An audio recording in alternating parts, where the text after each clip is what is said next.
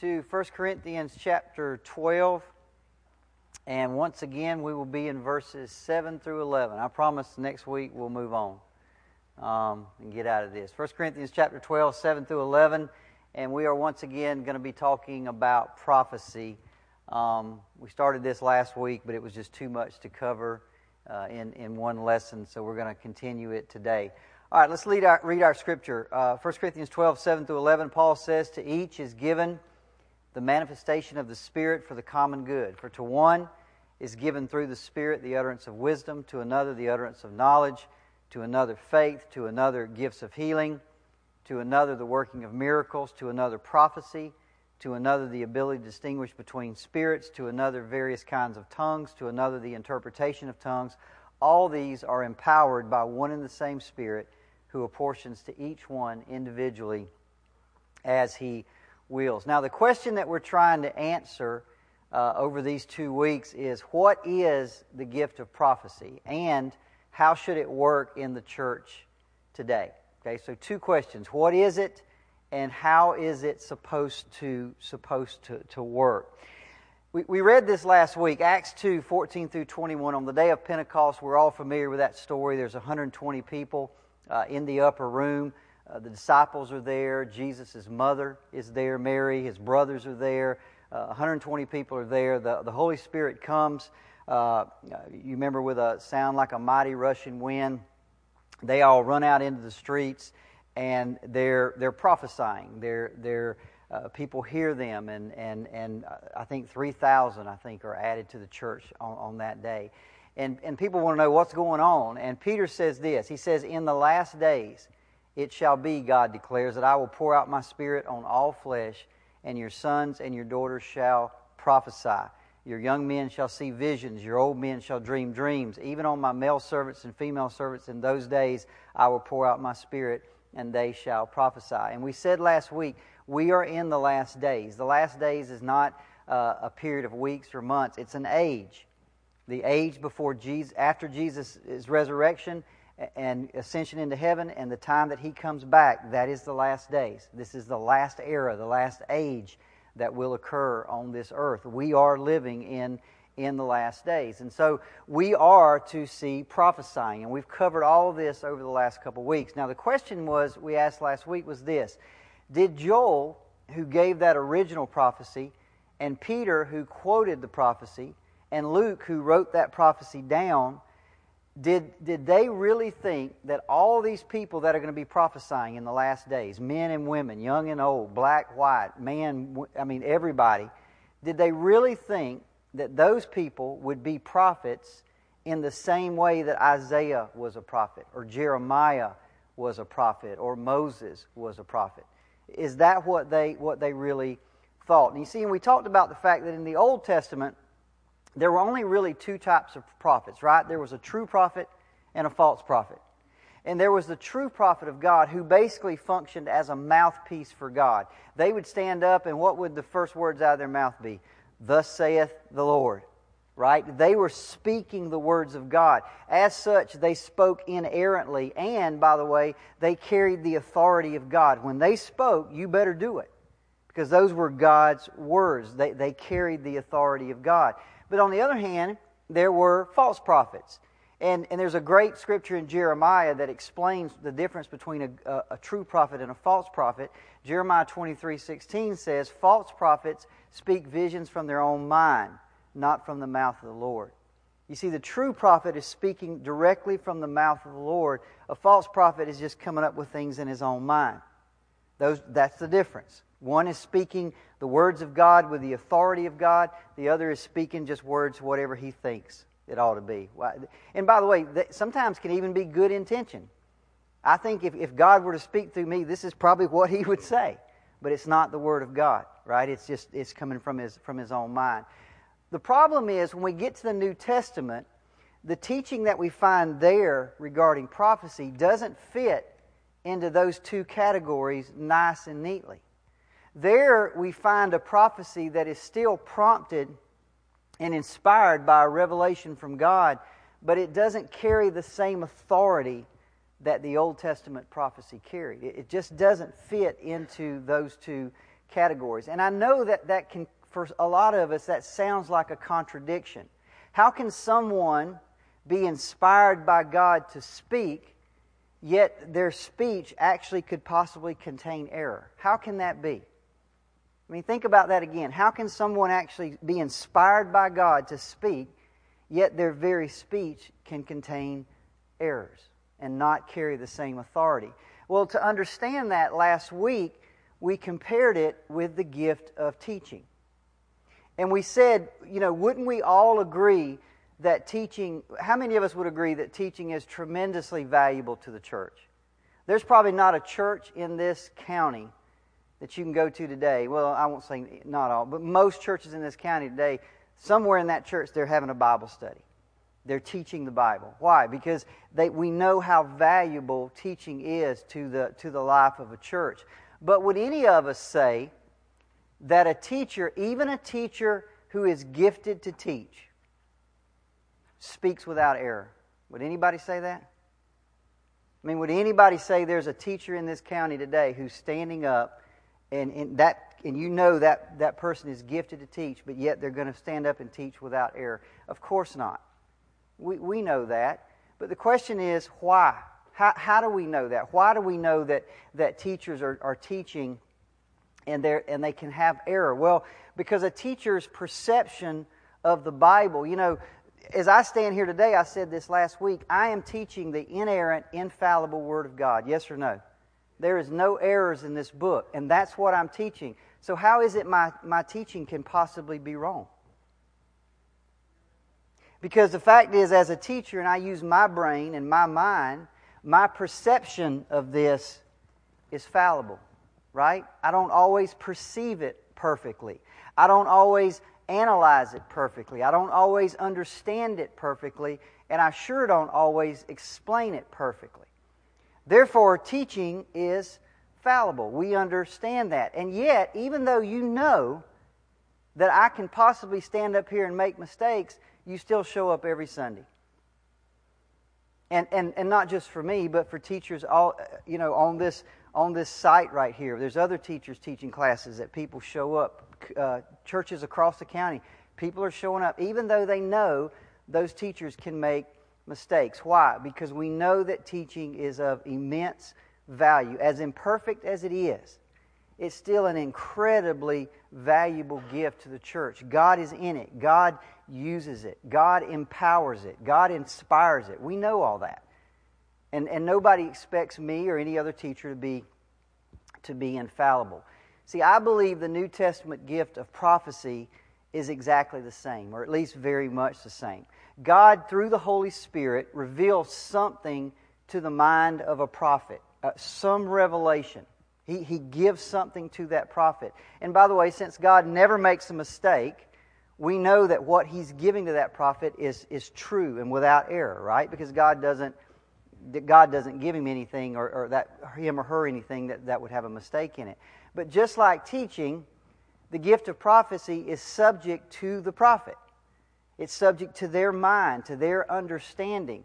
So it doesn't guarantee that just because God speaks something to somebody, that that person is going to transmit it perfectly to the body or to the congregation. They may perceive it imperfectly, they may understand it imperfectly, and they surely might deliver it imperfectly. Okay? So here's my question, and I asked this last week. If, if fallible teaching, which is what we're doing here today, if fallible teaching can be of immense value to the body, couldn't fallible prophecy also be just as valuable to the body as well? Even though we know it's not perfect, even though we know it may contain some human error, even though we know it's in need of testing. Okay? Now, last week we stopped here and we said, okay, that's what you believe, but can you back it up scripturally? Is that what the scripture teaches? Well, I believe it is. Let's go back to 1 Corinthians 13. We've, we've been in this verse several times. Let's read it. 13, 8 through 12. It says this Love never ends. As for prophecy, they will pass away. The Bible says there's coming a day when the perfect Jesus Christ returns, when we won't need prophecy anymore. We won't need teaching anymore. We won't need knowledge anymore. We won't need tongues anymore. All that stuff passes away. when Jesus Christ comes back. But until then, we still have it. And this is what he says right now, until that happens, he says, For we know in part, and we prophesy in part, but when the perfect comes, the partial will pass away. Now, look at that term that he says. We prophesy in part. Not fully, not completely. We prophesy in part. Okay, Paul, what do you mean by that? What, what do you mean by that? Well, he goes on and tells us exactly what he means by that at the end of that passage. He says, For, because right now we see in a mirror dimly, but then we'll see face to face. Right now I only know in part, but then I shall know fully, even as I have been fully known. You see, what Paul is saying right there is that the gift of prophecy is not perfect. When he says we prophesy in part, he's saying we don't prophesy perfectly. We don't prophesy with, with full understanding and full revelation and full, uh, full uh, anything else. It's, it's, it's not perfect. That's exactly what he's saying right here. In fact, he describes prophecy and the other gifts as looking in a mirror into a dim or a dark mirror. I was thinking this morning, and I got out of the shower, I was thinking about Think about coming into a bathroom and you come into a bathroom and you're, if you're like me, we got a big mirror over our sinks there. And let's say you come in and the, the light's off, right? Or just maybe you got a night light. You can see yourself in the mirror, right? But, but what, can you see yourself perfect? Can you see every crack and every line and every wrinkle and every spot? That's why I get ready with the light off most of the time.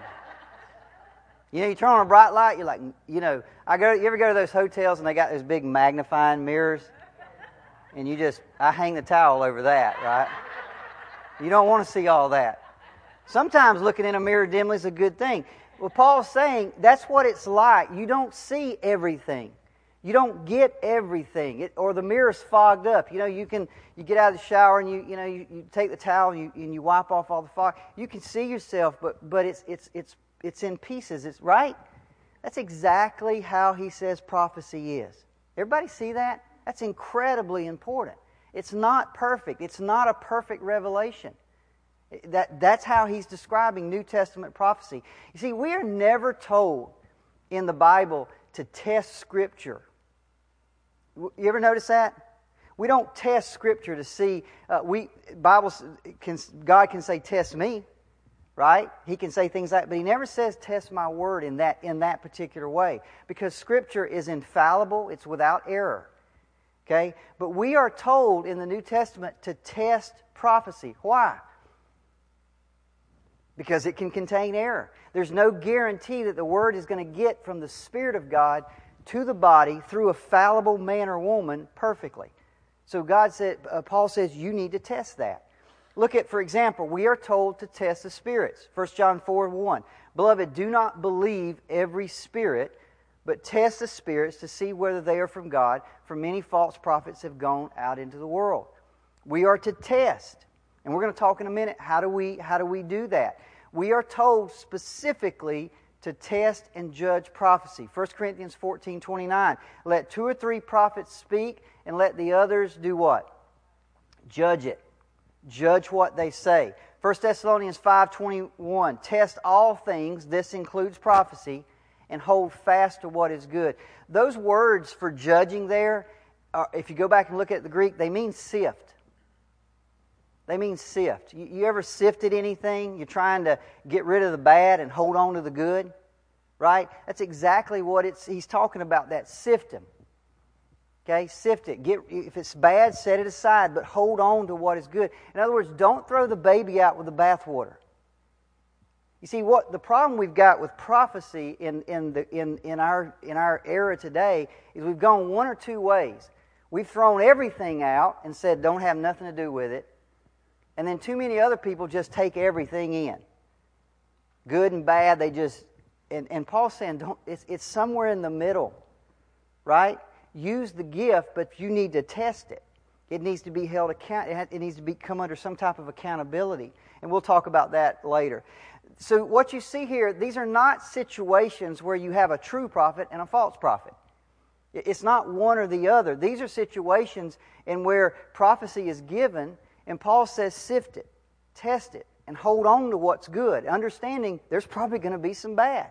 Set that aside. Okay, it's not an either or situation. Now, let's talk about how would we do this. If if prophecy, if someone came in today and says, I'm a prophet and I've got a prophecy for River of Life, and they give a prophecy. Are we to test it, yes or no? All right, so let's see how we are to test it. The first test, and I'm going to give you three tests that, that people use that I don't think are necessarily very good, and then I'm going to give you the real test. The first one is what I call the Jesus is Lord test. Now, this comes from 1 Corinthians 12 3. Paul says, Therefore, I want you to understand that no one speaking in the Spirit of God ever says Jesus is accursed, and no one can say Jesus is Lord except by the Holy Spirit. So let's say somebody walks in today and they say, uh, uh, I'm a prophet, and, and they stand up, and the first words out of their mouth are, are Praise Jesus, Jesus is Lord. Can I get an amen? Right? So he has said, Jesus is Lord. Does that mean he's a true prophet? Okay? See, that's a, that's a really common error that too many people make. Some people actually will satisfy themselves that someone is a true prophet just because they get up and say, Jesus is, Jesus is Lord. But we've talked about this back when we went through uh, 1 Corinthians 12. Common sense tells you that a lot of anybody can get up and say Jesus is Lord and not mean it in their heart. It's just words that, that go by. If your only test is whether someone just says Jesus is Lord, let me tell you, you are ripe to be led into deception. Okay? Wolves in sheep clothing will recognize that, that ignorance and, and that simplicity, and they'll take advantage of it. Okay, so you can't just be a church where if just somebody says the oh Jesus is Lord, oh he must be a he must be a prophet. No, that's that's not what he's talking about. What Paul is saying there, and we covered this a few weeks ago, to truly say from your heart, from your innermost being, Jesus is Jehovah. Jesus is Lord. To acknowledge Him as God, to acknowledge Him uh, as God in the flesh. Paul says you cannot do that except by the Holy Spirit. But it's, a, it's something that comes from your heart, which leads us, by the way, to the next test, which I'll call the fruit test. Okay, this comes from Matthew 7 15 through 20. Jesus says, Beware of false prophets who come to you in sheep's clothing, but inwardly are ravenous wolves. You will recognize them by their fruits. Are grapes gathered from thorn bushes or figs from thistles? Every tree that does not bear good fruit is cut down and thrown into the fire. Thus you will recognize them by their, by their fruits. Now, this can, this can kind of cover a whole myriad of things. Their fruit, someone's fruit can be their character, it can be their family, it can be their integrity. It can be the fruit of the Spirit in their life. It could be humility. It could be submission to authority. It could be a moral lifestyle. We go on and on and on, right? These are all hallmarks of a life lived with God and, and for God. And, and knowing a person, I've said that before. You know, I said this a few weeks ago. I asked, Did you trust me as a teacher? And, and you said, Yeah. And I said, Why? Well, one of the reasons is time, right? I've been doing this for a long time. One of the reasons is you know I come in here every Sunday and I do my best to teach the Bible. And you've seen that Sunday after Sunday after Sunday after Sunday, year after year after year. But the fact is, if I go out this week and cheat on my wife, it's all gone. It's all over.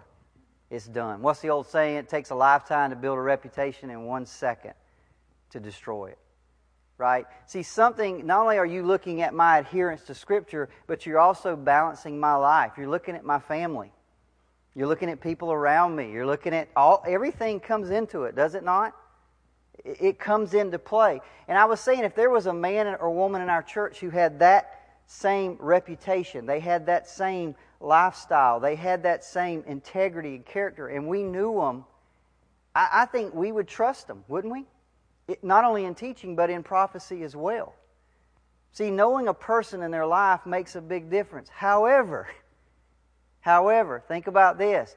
Does that mean that we immediately accept prophecy from somebody we know that's got that same lifestyle? Yes or no? Well, of course not. Of course not. See, even that tells us once again that even though this is a good test, It's not a tried and, I mean, it's, it's an important test. It's not the only test. You can't just say, well, man, that's, that guy's a great person. He must, you know, therefore, if he prophesies, it's got to be true.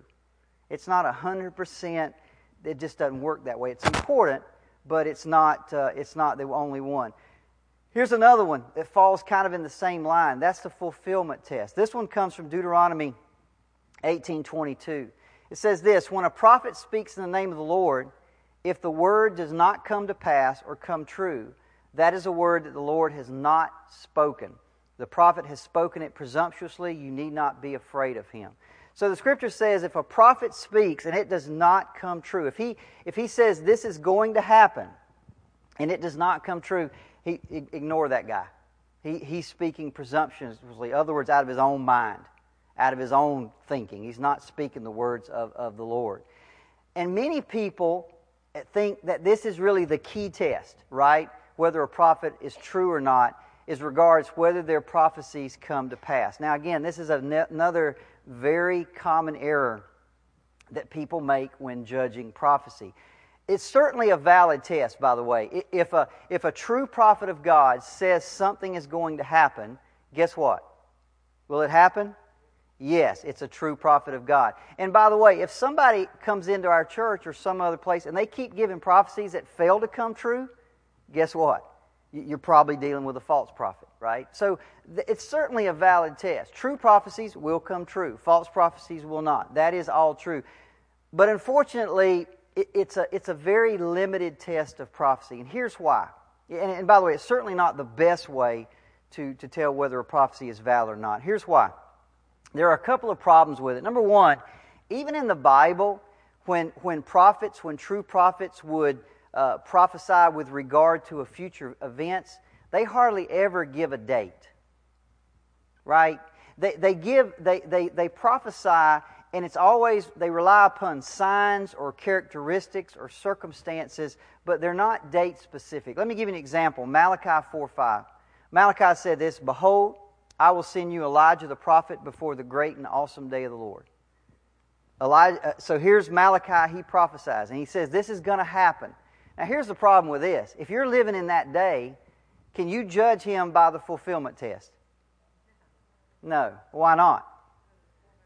Exactly. It's 400. That's not going to, he didn't say it's going to happen tomorrow. It's, it's very general, right? So Malachi dies.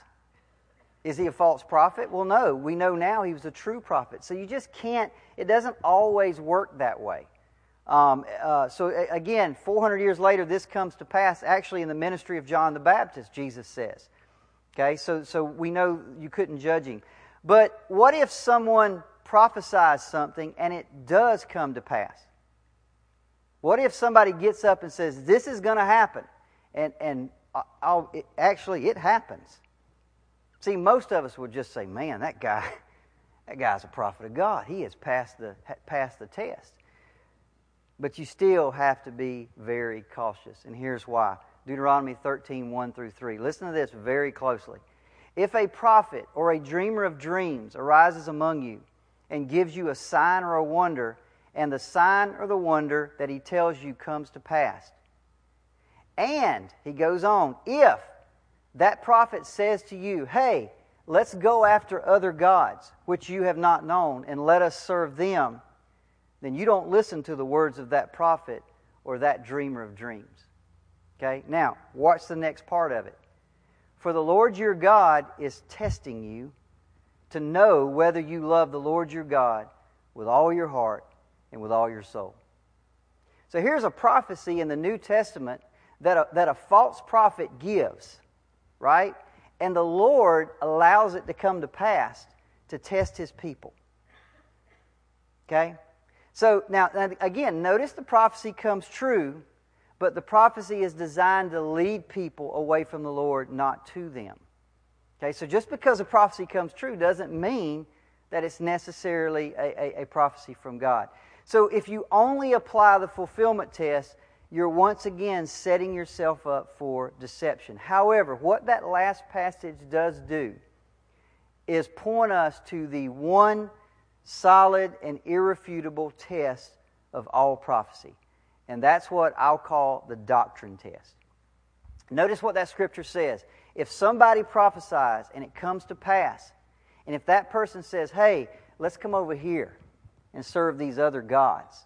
See, if it's designed to lead you away from the one true God, then it doesn't matter whether it comes to pass or not, he says. You see, what always matters, you see, in, the Old Te- in that Old Testament passage, the Holy Spirit, I think, is pointing out for us the type of false doctrine that's typically evident within false teaching and false prophecy. And that is, they will always say things that lead you away from the one true God. They'll always attempt to lead you away into idolatry. By the way, the New Testament says the same thing. 1 Timothy 4 1 through 2. Now, the Spirit expressly says that in the later times, some will depart from the faith. They'll leave the faith, right? They'll leave the one true God. Why?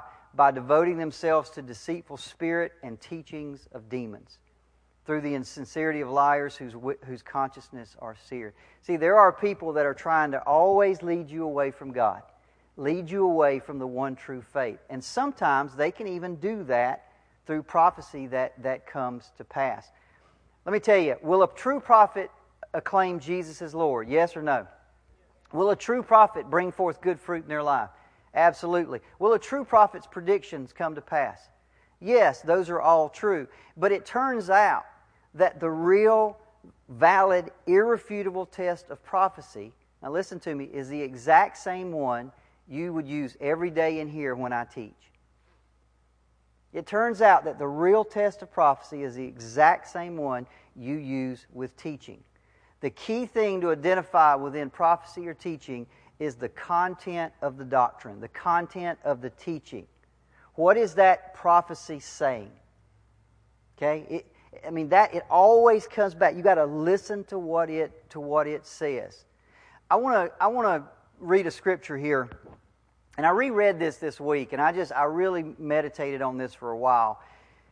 Jesus stands up one day, and he's talking to his disciples. He says, I'm going to go away. Okay?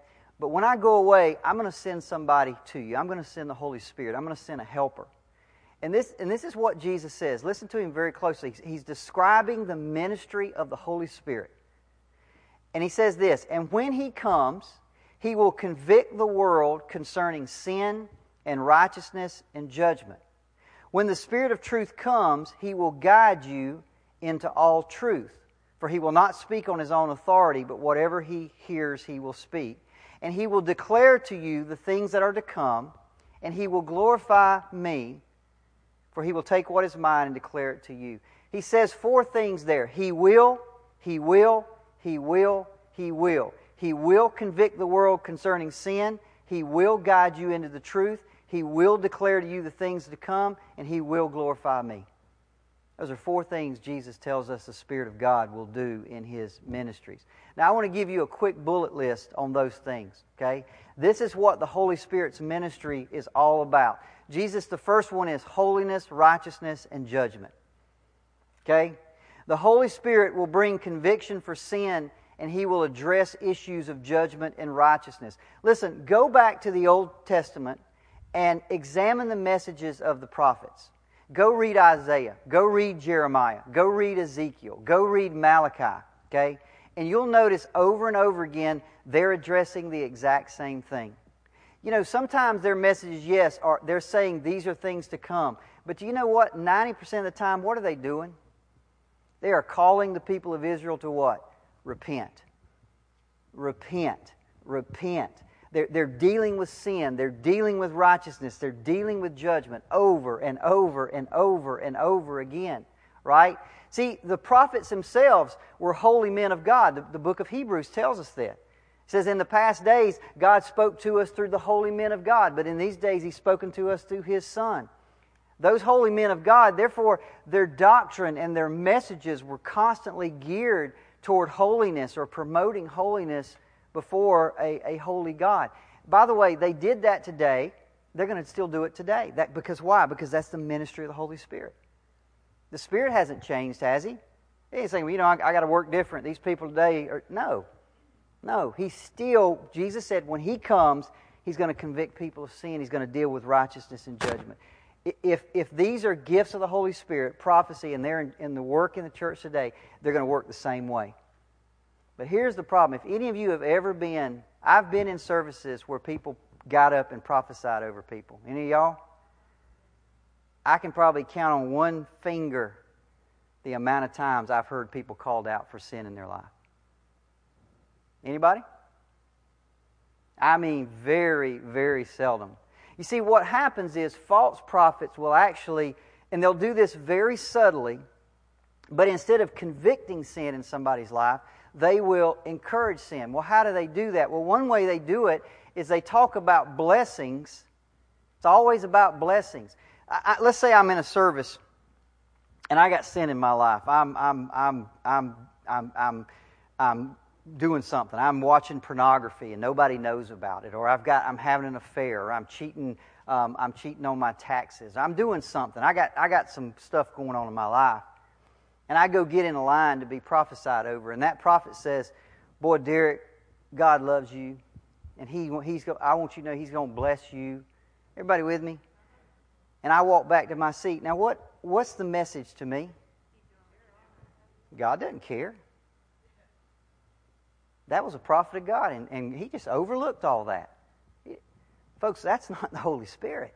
You telling me that the Holy that's how the Holy Spirit works? See, I, am telling you, the, the, Jesus said when He comes, He'll deal with sin.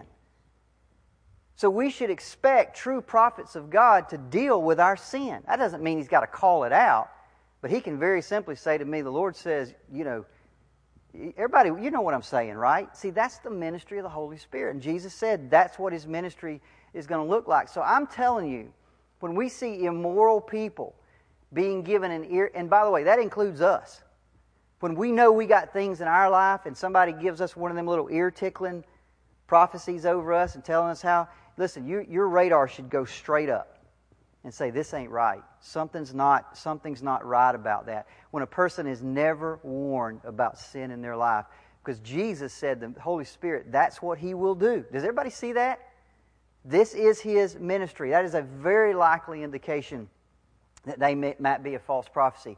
Truth. Jesus said, when He comes, He will guide you into all truth. What is truth?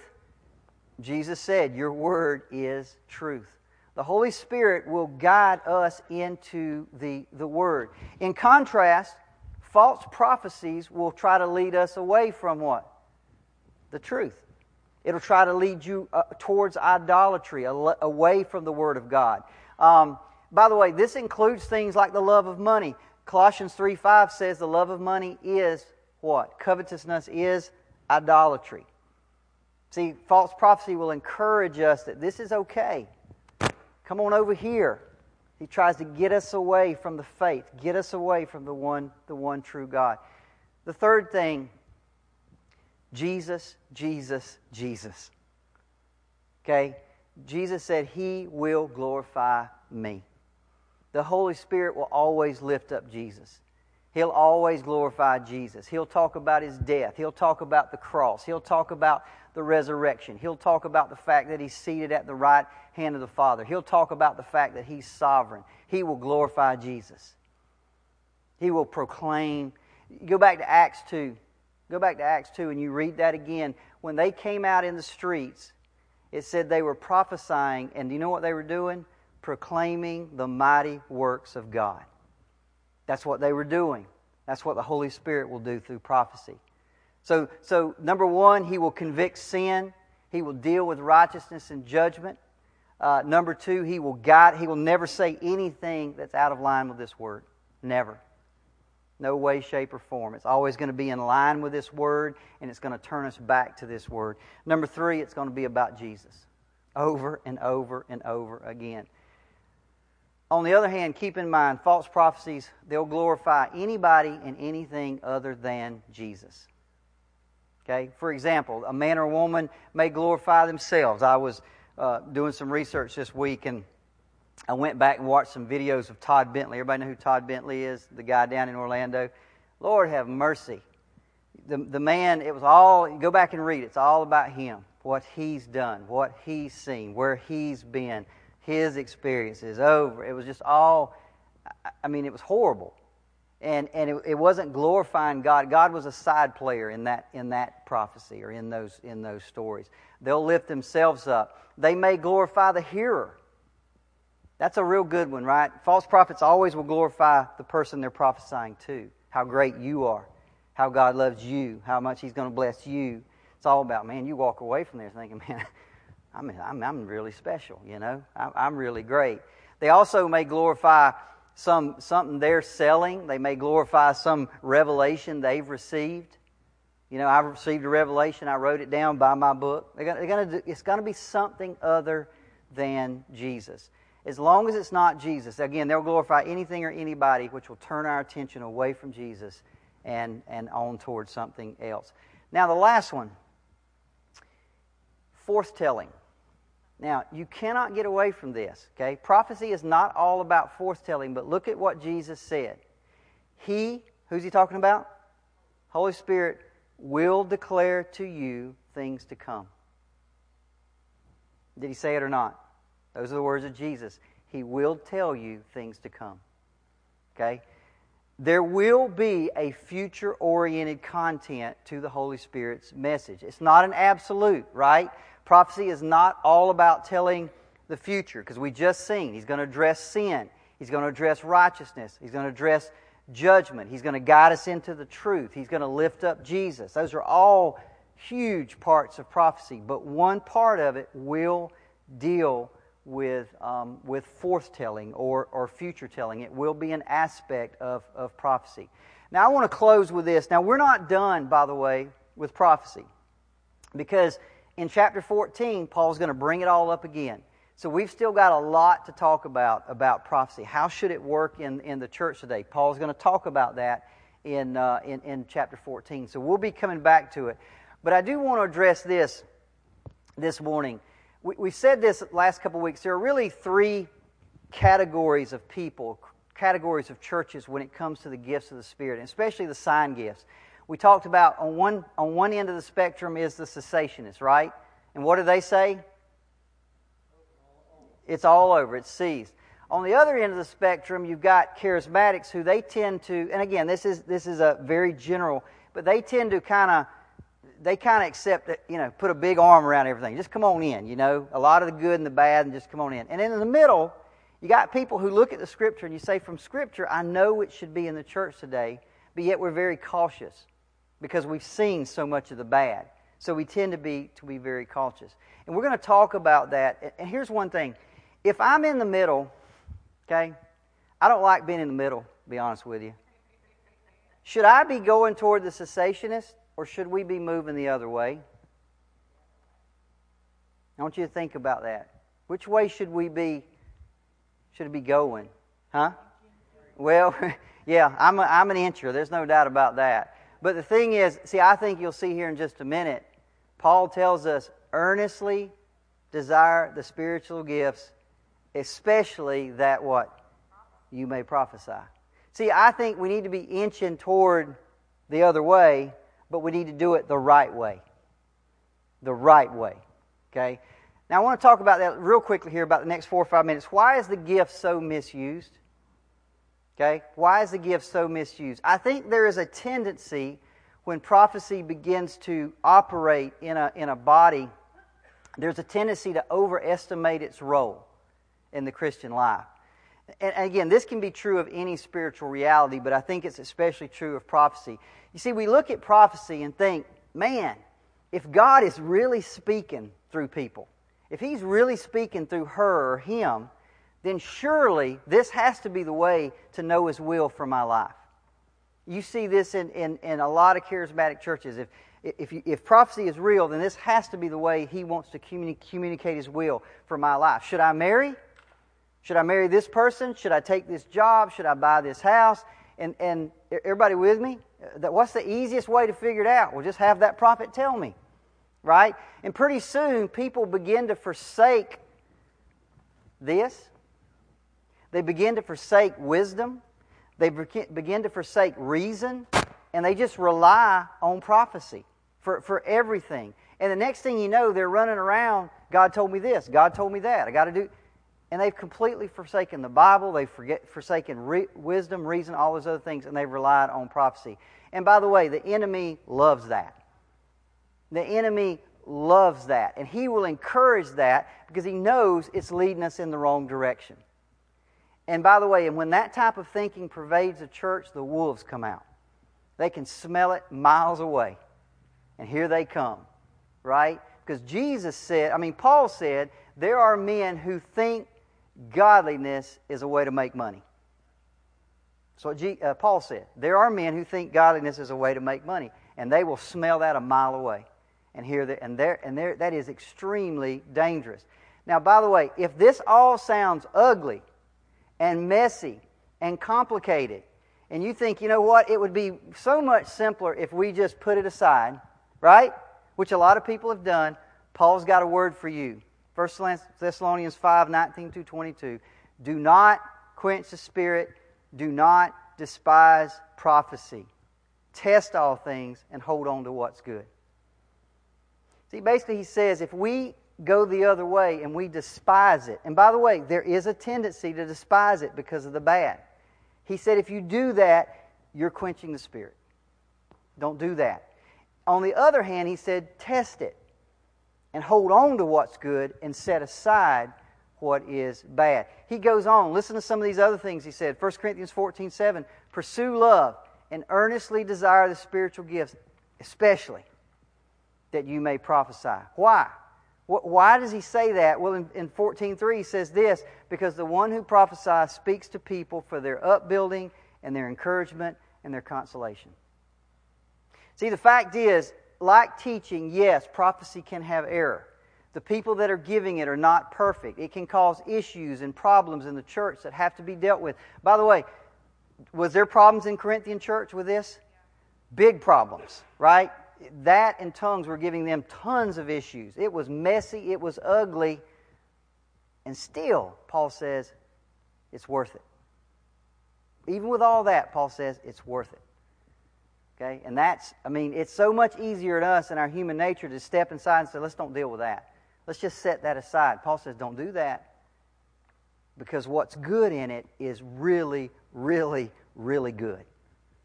It's worth dealing with all the mess to get down to that. And we're, again, we're not done with it. We'll come back in, in, a, in a few weeks and, and when we get to chapter 14 and we'll kind of pick this subject uh, back up uh, again. But for next week, we will move on. Let's pray. Father,